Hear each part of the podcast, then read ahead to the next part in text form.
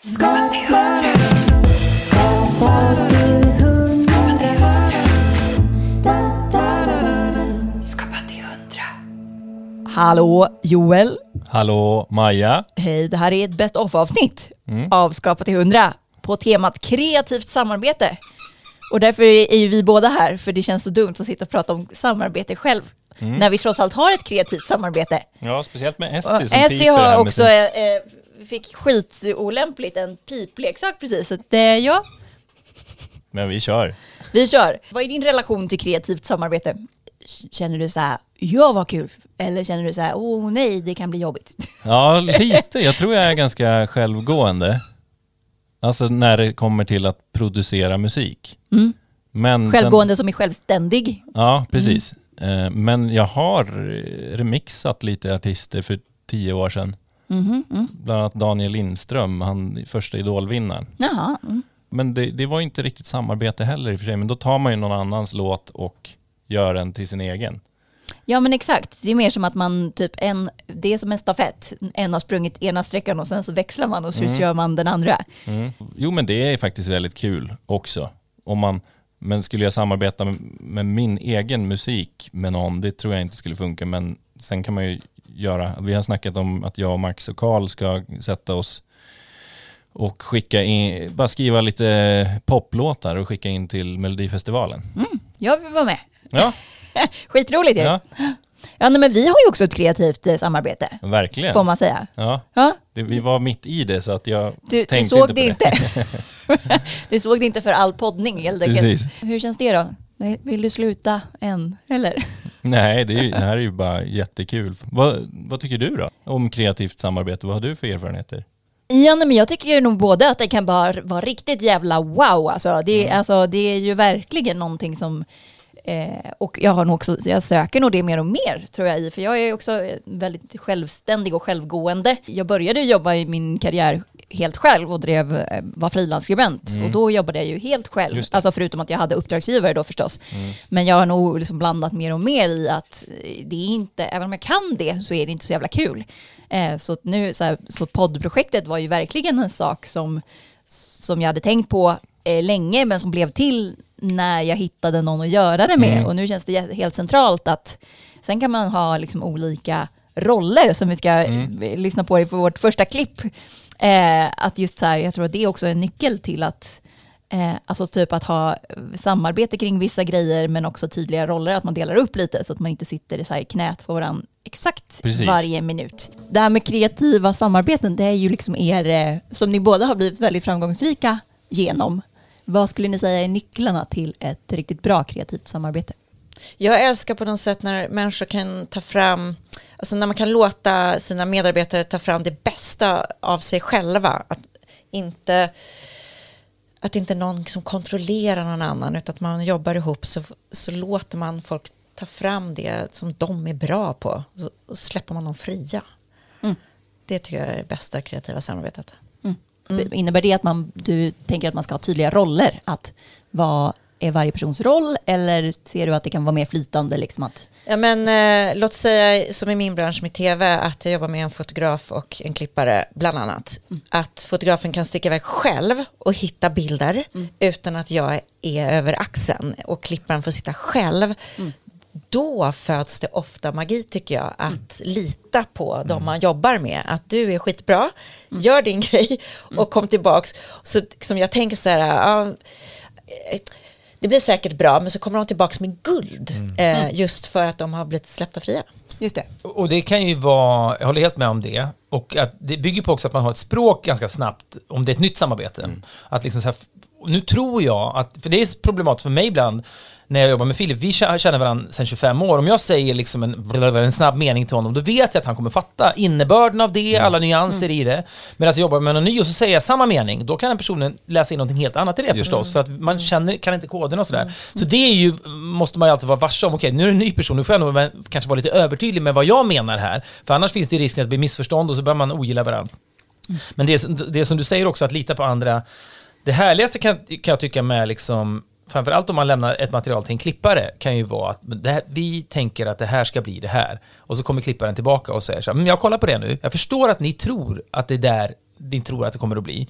Men jag som sitter här, jag är i ett annat rum, det har gått två veckor, det, jag känner inte lukterna ni kände, jag är inte lika trött som ni var när ni gjorde det här. Jag ser det här i materialet. Och så är det mycket bättre ofta, för att det är det som bes- biobesökaren eller tv-publiken kommer att möta. Inte det man står och är liksom lite hemmablind på plats. Fan, det här är vi med om, det här är, det här är så jävla starkt. Nej, det är det här som är starkt. Och då måste man ju vara prestigelös i att kunna säga, du har helt rätt, det är så jävla kul då att bara säga, fan vad kreativt och vad ni gjorde något bättre av det här. Men som ett exempel bara så här, då har ni alltså lämnat ifrån er, eh, ni sitter inte med Jo, då? det gör vi ju. Både och. Ja. Både och. Jag- ja, Ofta, ofta lämnar man ifrån sig en batch och säger okej, varsågod. Det är som vår roadtrip nu. Vi var borta en vecka, tio dagar. Nu sitter klipparen och kollar igenom allt. Ja, just det, precis, och då så samtidigt. säger jag så här, jag tänker inte sitta med. Du tittar på allt, du gör en grovklippning av allt. Och sen kan vi prata. Men i TVs folk satt ju vi med, vi satt ju där dygnet runt sista liksom, månaderna. För att man, det är ju kul också. Ja, och det är väl där också hela så här, slutprodukten blir till på något sätt. Ja, alltså du kan ju klippa massa olika filmer av samma material. Ja. Och speciellt tänker jag om ni filmar så tio dagar, eller ännu mer om det är en långfilm, om ni håller på i ett och ett halvt år, så tänker Ja. jag att det kan bli jättemånga olika filmer av det. Ja, gud ja. Skapa till hundra. Vi pratade ju jättemycket med eh, Karin och Fredrik om just samarbete, så vi ska lyssna på ett till klipp av dem. Eh, när de pratar om att liksom, grunden är att man måste gilla varann som personer för att man ska orka med de här friktionerna som blir hela tiden. Eh, för de sa nej tack till konflikter som kreativ ingrediens. Vad, vad tänker du om det? Mm, Ja men det är ju väldigt, alltså jag är ganska en optimistisk person och då vill jag jobba med optimister. Mm. Eh, Det funkar bäst liksom. Mm. Att man, ja, vi kommer kanske stöta på problem med tiden men då, då angriper man de problemen med en, att ja men det här ska vi lösa liksom. Mm. Och lite det här med brainstorming också, att alla idéer ska få komma, om man sätter sig ner och brainstormar så är inga idéer, idéer dåliga, Mm. utan det är bara de som är, man väljer den bästa idén av alla de här 20 halv, eller 10 halvbra, 5 riktigt dåliga idéer. Mm. Och så tar man den bästa av de här liksom. Ja men det där är så himla intressant tycker jag. Jag som har jobbat i en liksom, större organisation, att eh, det har ju skett någon slags så här, managementförändring på sista tiden när man har gått från mer så här, hierarkiskt styrande Mm. till mer distribuerat beslutsfattande som det heter med tjusiga ord. Alltså det vill säga att så här, makten ska förflyttas ut i teamen. Eh, och liksom med någon slags eh, också ambition om att alla liksom är kreativa och alla har bra saker att eh, bidra med. Ja. Eh, och det, Lite som Elon Musk som satte sig sitt kontor nere på där bilarna tillverkades. Liksom. ja, nej, men just På det. Ja, men golvet, precis. Det är där en... allt gjord, gjordes. För att vara på samma nivå som arbetarna. Liksom. Exakt. Eh, men jag tycker så här, för jag tror vi har pratat om just kreativt samarbete med, med flera gäster och jag har alltid försökt fråga för att det är så här, det är så lätt att säga ja till det, att säga ja, men såklart att alla får vara med och komma med idéer eller liksom alla ska bli hörda och sådär. Men det finns ju också alltid någonstans att man sen ska välja. Okej, vilken idé ska vi göra då? Eller vilken, eller typ vad gör man när man tycker olika? Eh, och det snackar vi också med Fredrik Wikingsson eh, om. Eh, för att det är också där som det inte blir lika lätt att ha en fin filosofi, utan det är nästan alltid något man måste så här, lösa där och då på ett så här, konstruktivt och respektfullt sätt. Och det går ju med vissa personer och bättre och vissa personer sämre. Mm. Och beroende på hur man klickar. Som jag och Max, min kollega, vi har ju aldrig egentligen haft någon konflikt. Vi kan tycka olika, men då kommer vi fram till någon, då resonerar vi tills antingen vi kör på min idé eller på hans idé, eller att vi möts i mitten. Ja. Bara båda är, har pratat igenom att, ja men då författar jag vad du menar och hur du tänker. Det låter ju bra. Och han är en av dem som, som tänker väldigt likt mig. Mm. Eh, av de som jag känner liksom. Så det är väldigt lätt att samarbeta med honom. Ja. Ja, och, men och med dig också tycker jag. Ja, Vi kan ju roligt. tycka, alltså, det oftast tycker vi ju samma sak. Och, men är det något så, så säger jag ju till, eller så säger du till. Mm. Och så då resonerar vi lite och så löser det sig. Mm. Ja, nej, men precis. Och jag tror det är kanske tillbaka till det att man så här, men, Jag tror man behöver vara tillräckligt lika och tillräckligt olika. Mm, för någonstans precis. behöver man komplettera varandra så att man inte typ är exakt samma person och konkurrerar om exakt samma roll på Mm. något sätt. Eh, så att alla får känna att man kommer till sin rätt. Men också att man typ, ja men det kanske är tillbaka till det, att man ska gilla varandra i grunden som person. Så att, så att diskussionen blir på en saknivå och Mm. inte att det är typiskt dig. Nej, precis. I grund och botten måste man ju gilla varandra väldigt mycket tror jag, för det finns saker att störa sig på hela tiden annars. Ja, om inte jag och Karin skulle gilla varandra, då skulle ju liksom... Ja, men då, man måste ha en hög nivå tror jag och ge sig in i ett samarbete med någon, att man i grunden gillar varandra. Så att man orkar med små, små törnar. Oh, vad fan sa han? Vad säger hon? Vad håller de på med? Okej, fair enough. Jag får ge det här chansen för jag gillar ju henne eller honom. Men om man i grunden inte gillar varandra, då tror jag man efter fem minuter bara kan säga, vad fan håller de på med? Så att det är väl också det, att man, för att svara på frågan, att man måste komplettera varandra och allt det här, men så måste man i grunden, om man ska jobba ihop länge, också gilla varandra, för annars kommer det gå åt helvete tror jag. Gud. När jag höll på med, började med teater så hade jag lärare från den franska skolan, liksom så va. De hade gått eh, på, i Paris på Le Coq och där hade man liksom så här, det var, eh, liksom, det var stenhårt och det var liksom, det skulle vara konflikter och vi skapar ur konflikter.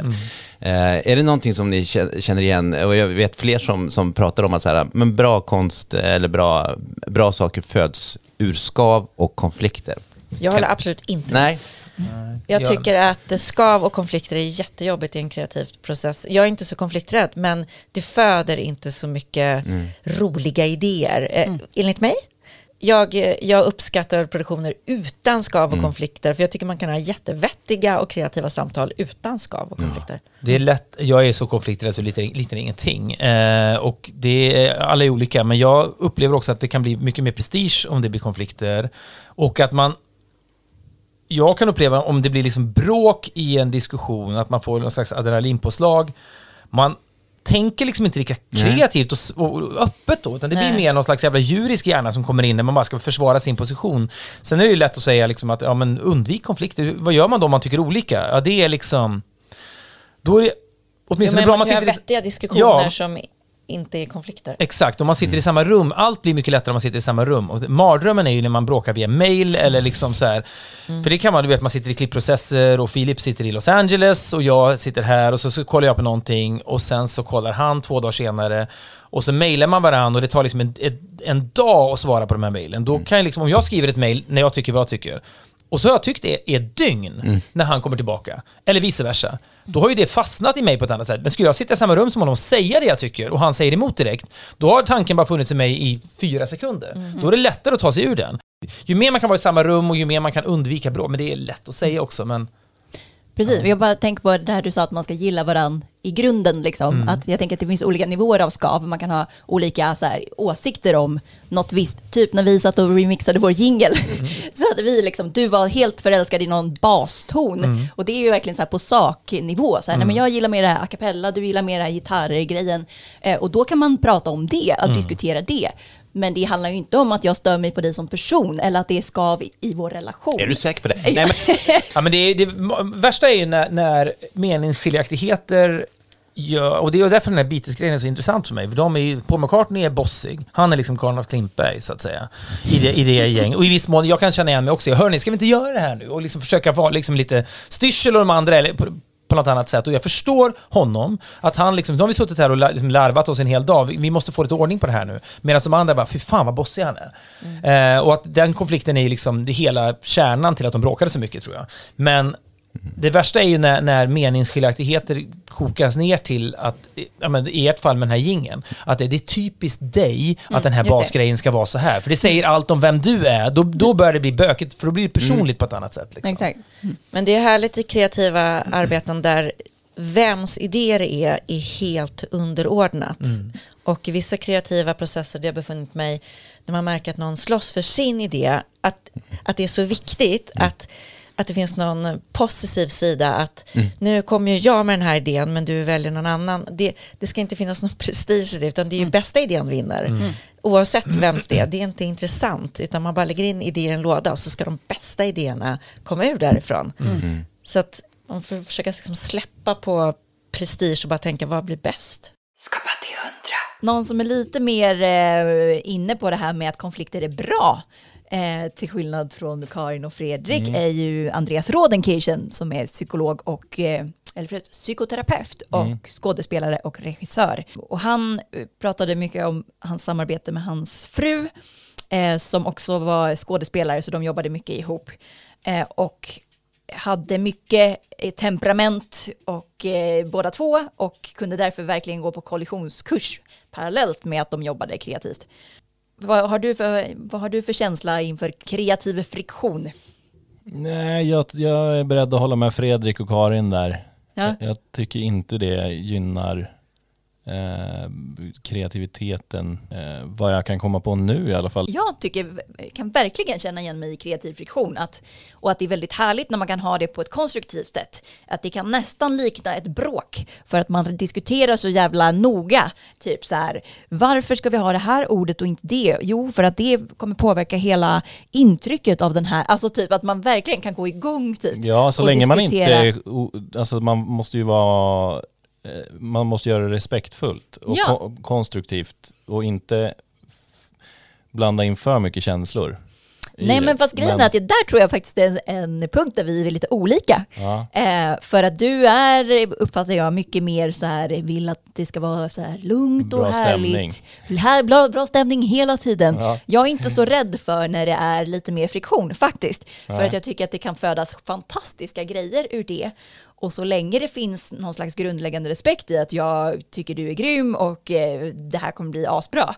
Så tänker jag, så jag är inte så, skyggar inte så mycket för eh, just friktionen. Eh, men det är ju också någonting som jag har lärt mig också med åren, att, man måste, att jag måste vara också lyhörd för hur den jag jobbar med är. Eh, och det kanske är också en så här att vi, vi jobbar ju inte med klippningen till exempel ihop. Nej. För där har jag faktiskt också en liten känsla av att där skulle det kunna bli att jag är typ alldeles för noga och du är sådär ja ja men Ja. det viktigaste är att alla är kompisar typ. så att så här, mm, nej men jag är, låt, låt, låt oss höra vad Andreas har att säga om kreativ friktion. Mm. Så vi jobbade jättemycket upp kreativt. Och sen var det ju perioder när vi gjorde andra saker och var ute på andra håll och sådär. Men det fanns alltid en röd tråd där vi jobbade kreativt. Och det var ju absolut inte friktionsfritt. Jag, jag, jag brukar säga liksom att när vi var på samma sida och drog åt samma håll så kunde vi liksom eh, klara vad som helst. Eh, Vi kunde försätta berg liksom.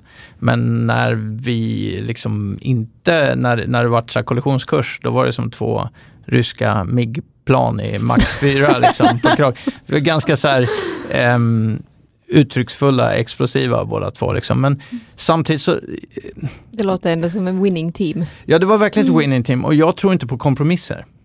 Jag tror att kompromisser är bullshit. Liksom. Jag tror på val. Och jag tror på att i konstnärlighet, inte att man ska bråka, för det kan se ut på massa olika sätt, men att det måste få finnas friktion. Och genom den friktionen så kommer någonting nytt.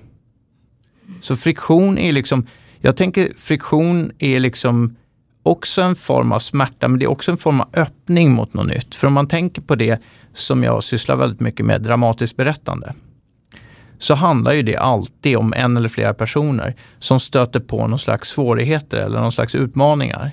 Och i klassisk mening finns det bara två vägar. Antingen förblir de som de är och då går de under. Och då egentligen i, i klassisk mening så är det en tragedi. Eller så genom den här friktionen så utvecklas de och bemästrar och då är det i klassisk mening en komedi. Det betyder inte att man skrattar utan det betyder att det slutar hoppfullt. Och det andra slutar liksom i en tragedi, smärtsamt. Men egentligen har båda de här samma funktion därför att den ena är ju till för att frustrera oss så att vi känner så här, för fan så här kan det inte få hända. Romeo och Julia dog liksom, två människor tog livet av sig för att deras eh, släkte låg i fejd, så här, för att de inte kunde se de här människorna till exempel. Eh, eller att man känner så här, åh om de kunde bemästra det här i någon annan eh, dramatisk berättelse, då, då kan väl jag också liksom. Så att det handlar ju om att öppna sig för livet. Skapa. Det här med att alla är kreativa, det är ju en av våra grundbultar i vår poddfilosofi. Och det känns som att det går, går igenom lite i hur ni jobbar i, i, på Lejonbröder också, eller? Det här med att ni lyssnar in kunden och vad de tänker och tror och sådär. Ja, precis. Det blir mycket bättre och vi träffar mer rätt när kunderna, de är ändå experter på vilka de är och vad de vill säga. De är ju experter Mm. på sin, sina produkter och sitt företag. Mm. Då brukar vi fråga vad de är stolta över och vad de vill säga till 300 000 människor. Liksom. Mm. Vad de vill säga. Sen är vi experter på att ta fram hur vi ska säga det på bästa Ja. sätt i radio. Yes. Ja, men precis.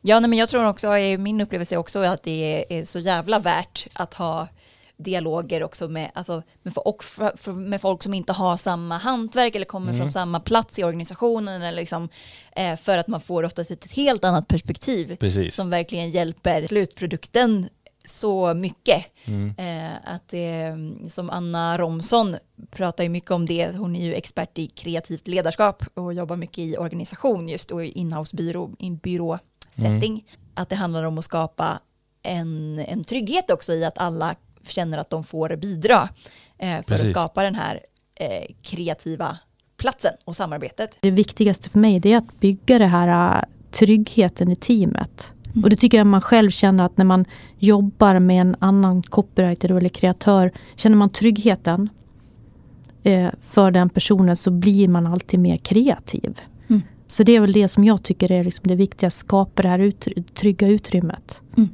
för det här teamet. Och då är det så oavsett gentemot de andra på avdelningen, inom teamet, för en själv. Som hela tiden bygga den eh, tryggheten. Är det, är det det som du skulle säga är det viktigaste för att människor ska bli kreativa? Just nu tycker jag det. Ja. Men hur hjälper man någon att komma på en idé? Ja, men det är det jag tycker är så fantastiskt faktiskt. För jag har ju haft en tro, för det har man ju fått lära sig på reklambyrå, att det är vi reklamkreatörer, det är vi som hittar på idéer. Vi är liksom supermästare på det. Mm. Men så fort man börjar bara lyssna och träffa andra människor som kan jobba precis var som helst så inser man att idéer finns överallt. Alla människor har fantastiska idéer. Och nästan att man hittar bättre idéer ute på företagen än vad man gör på en reklambyrå. För att de har oftast en mycket mer insikt i sig och de har liksom närhet till affären. Och de är oftast lite galnare och lite mera eh, mer nytänk. Mm. Än de som finns på en reklambyrå. För på en reklambyrå har man lärt sig hur man ska hitta på idéer. Så jag tycker det, det är så här kul att bara gå runt som en detektiv och bara hitta idéer. Och det finns massor med olika sätt att liksom hitta de här idéerna. Det är ju som när man istället för att bara kanske jobba med en marknadsavdelning så behöver man liksom gå ut på andra avdelningar, skapa crossfunktionella grupper så att all, mer människor kommer till tals. Och framförallt liksom skapa en trygghet. Så att man visar att alla människor kan komma med idéer. Mm. Skulle du säga att du har samma metoder liksom för att ja, men få folk, om du tänker om du jämför med när du satt på reklambyrå. Nu ska vi på ett, på ett eller annat sätt komma fram till en idé. Har du samma metod liksom om du träffar människor som jobbar i en organisation eller har du andra metoder liksom för att få folk att komma upp med massa idéer? Egentligen handlar det mer om att man ska lösa problem. Det är ju problemlösningar. Och precis att man liksom bygger upp den här grunden. Vad är det vi behöver göra? Vad är syftet? Liksom kanske ta fram en liksom enkel brief så att alla förstår vad det är för problem som ska lösas. Och sen så skapa det här trygga utrymmet. Så att alla känner att man kan prata och alla blir lyssnade på man behöver liksom skapa det kreativa självförtroendet. Och det är väldigt många man kan sitta i möten med någon som kanske jobbar på någon helt annan avdelning. Så säger så här, åh jag är inte kreativ men jag tänkte så här. Och då bara, jag känner att så får man, alla är kreativa så bara man stöttar och som peppar människor att alla faktiskt är kreativa så kommer ju idéerna.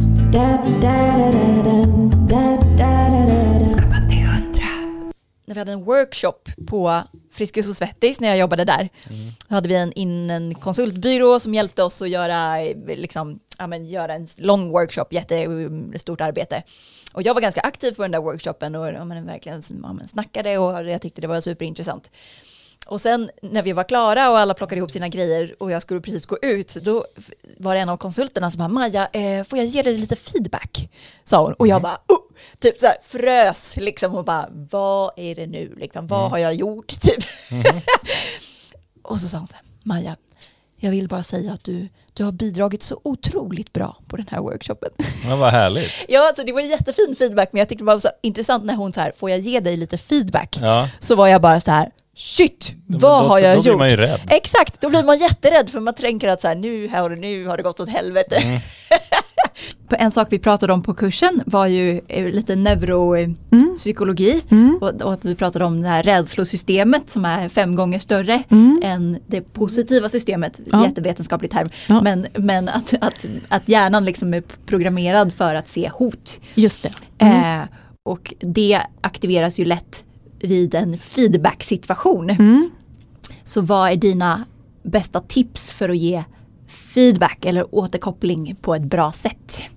Ja men då är det ju det att man får hela tiden tänka på det här hotsystemet Mm. som bara slår på vare sig vi vill det eller inte. Det går ju inte riktigt att stänga av. Och då kan man ju bara tänka det situationen. Hur ska jag ge feedback? Om jag till exempel kommer fram till någon bara så här, nu ska jag ge dig lite feedback. Troligtvis så kommer hotsystemet gå igång på en gång. Och jag vet att eh, de har ju gjort olika forsknings... Eh, forskat på det här. Nu när man kan- sätta på de här elektroderna på hjärnan och se hur det funkar. Och jag vet att då hade de ju testat när man till exempel sitter och mitt emot varandra och tittar varandra i ögonen. Mm. Med ett bord emellan. Den situationen upplevs mycket, alltså den skapar mycket mer hot. Mm. Än när man till exempel sitter bredvid varandra. Eh, och inte tittar varandra i ögonen. Okej. Och det- jag vet inte om man tänker, jag i alla fall, jag har haft mina absolut bästa samtal med mina tonårsbarn när vi kör bil eller är ute och går. Mm. Och jag tror att det finns någonting där man inte tittar i ögonen utan man är så här jämbördiga Mm. vid sidan om. Så att det tycker jag, hela tiden tänka på så här, hur gör jag för att inte som, skap, sätta igång hotsystemet på den andra människan. Mm. Skapa en trygg situation. Kan ju vara så här enkelt att istället för så här, så här tycker jag, så kan man ju som ställa en fråga istället. Hur tänkte du här? Precis. och kanske att man inte har de här eh, sätter schema på att nu ska jag ge dig feedback. Utan att man snarare gör det lite hela tiden. Att man går omkring. Eh, och inte går omkring, men att man, man, finns, att man har en dialog och man pratar om det istället. Så att man inte ens försöker göra det till en feedback. Mm. Utan man har ett samtal. Mm. Kreativt samtal. Och sen så kan jag samtidigt tycka så här att har man en tydlig feedback, till exempel om man jobbar med en fotograf. Mm. Då tycker jag att det är bra att vara tydlig med den istället för att det ska bli någon gissningslek. Ja, det är ju så här, återigen till balansen, liksom, Mm, att vara, mm. vara uppriktig Mm. eh, men inte attackera folk liksom, Exakt. så att de blir hotiga utan så att det fortsätter vara ett samarbete kanske. Ja, så det får man ju hela tiden träna. Om man är kre- kreativ ledare får man känna sig själv som ett litet instrument och hela tiden så här se hur tydlig kan jag vara? När behöver jag reflektera? När, när kan jag ge den här feedbacken? Hur gör jag? Så man får hela tiden bara känna av. När vi träffade Naus, eller Jakob Kriborn, eller åtminstone hade honom på tråd från Spanien, eh, på en tyvärr lite brusig lin- lina, så pratade vi om eh, hur liksom pappa, pappaskapet hade påverkat hans kreativitet. Och att han hade blivit mycket bättre på att leja ut grejer som han inte är bra på. För att liksom, och därför blivit liksom mycket mer effektiv i kreativiteten. Och det är väl kanske en av de så här bästa, bästa aspekterna av kreativt samarbete, tänker jag. Alltså att när man landar in i att hitta de här folken som gör det man tycker är tråkigt, så är det ju fantastiskt. Precis. Och att man kan liksom bygga något ännu fetare tillsammans. Har du sådana i ditt liv? Ja, vår ekonomibyrå. det är ju helt Precis. fantastiskt att det finns de som tycker sånt är kul alltså. Ja, Och att de blir glada när man kommer med en bunt kvitton Exakt. i oordning. precis. För det är deras jobb att fixa, det är de experter på liksom. Ja. Men, och det tog tid för mig att förstå att de tycker verkligen det är kul. Liksom. Mm. Eh, Men eh, till skillnad, vi träffade precis Albin Myers. Får vi säga det? Ja, Eh, Och han vill ju göra allt själv. exakt. Men det känns som att han också var bra på det. Eller liksom Ja. att han gillade det. Jag gillade han alla gillade bitar. den grejen. Ja, exakt. Ja, för det, för det är väl mer så här om man känner att man inte är bra på något som man, så att det stoppar upp liksom i flödet. Ja, Så är det grymt att hitta folk som man kan samköra lite med. En ekonomibyrå eller co-kreatörer helt Ja. enkelt. och det handlar ju lite också om vad man har råd med. Mm. Lite. Vad man vill. Det kanske är värt ändå att eh, göra den där deklarationen själv. För det kostar ett par tusen. Men vi har Exakt. kommit till en punkt där vi tycker att det är värt det. Ja Liksom. men det skulle jag också säga. Jag gör tyvärr min fortfarande själv och men det säger ju alla rådgivare, typ coacher och sånt att var inte en idiot och gör, hålla på med det där om du inte vill. Nej. om du inte vill hålla på med det för att du tycker att det är kul. Eh, för alltså så här, allting tar ju tid från Ja. ditt hantverk. Precis. Eh, och ju mer tid du kan lägga på det som du verkligen är bra på, Mm. desto bättre kommer det att bli. Ingen kommer anställa mig eller dig för att vi är så jävla bra på att deklarera. Nej. Blir du liksom mån om att göra klart det då när du får de här inspirations... Jag är, nej, jag är- skitdålig på att göra klart. Ja. Jag, är, jag, är, alltså jag är sämst på det. Det är därför jag nu mer börjat jobba med mer människor. Eh, just kring att så här, eh, jag vill fokusera på det jag är bra på. Eh, och att sitta och mixa en hi-hat eller ett white noise i två veckor, det, det, det blir bara liksom dumt för mig. Ja. Ehm, så att så här, och jag försöker bara liksom så här, ja, men det kanske är grejer med papparollen också, att man börjar tänka så här, vad är det man är bra på och inte bra på? Och vad ska man lägga ner tid på? ehm, och vad är värt att lägga ner tid på? Ja. Ehm, och just det med hela effektiviseringen. Så här, okej, fan, jag får inte till mixen på den här låten. Bara ska jag sitta då och försöka i flera veckor, då är det bättre att dra till mixare som faktiskt Ja. kan det där och är jätteduktig på det. Mm. Så att det, det har blivit mycket bättre på att be om hjälp eller ta in andra som är duktiga på sina områden. Ja. Ehm, som till exempel då den här Friend of a Friend. Då känns det, men jag fick inte till liksom basen på det sättet. Dra in den här, eh, min eh, kollega Alexei. Han, bara, han är ju sinnessjuk på att få till basljud till exempel. Ja. Eh, och så nailade han det och massa andra grejer. Så det bara blev så här, shit vad bra det blev.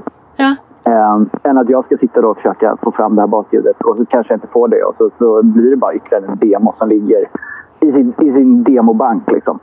Ehm, för man har säkert 500 sådana. Ehm, där man har suttit och försökt göra allting själv och sen så fallerar man så tröttar man på låten. Och sen så vill man göra något nytt istället. Ehm, när det egentligen kanske är en bra, väldigt bra låt från början. Någon som är inne på lite samma tema eh, som Jakob Naus är ju Moa Lignell som är musiker och singer-songwriter. Eh, och jag tycker hon slår verkligen huvudet på spiken kring det här varför man ska samarbeta kreativt. Jag skriver under på varenda ord hon säger. Så hon får avsluta vårt lilla samarbetsprogram idag. Ja. Vi ses nästa vecka. Då ska vi lyssna på Per Johansson som är kreativ ledare för Glada Hudik-teatern. Kommer bli sjukt eh, härligt avsnitt. Missa inte det. Puss och kram! Hej då. Jag hade liksom singelspåren och de ville jag få hjälp med. Så då tog jag in producent och fick hjälp med dem.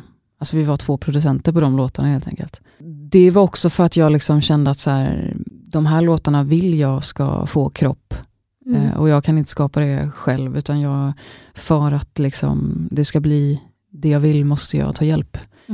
Och skönt att ha ett bollplank också. Ja, gud ja. Lite. Ja men helt perfekt liksom.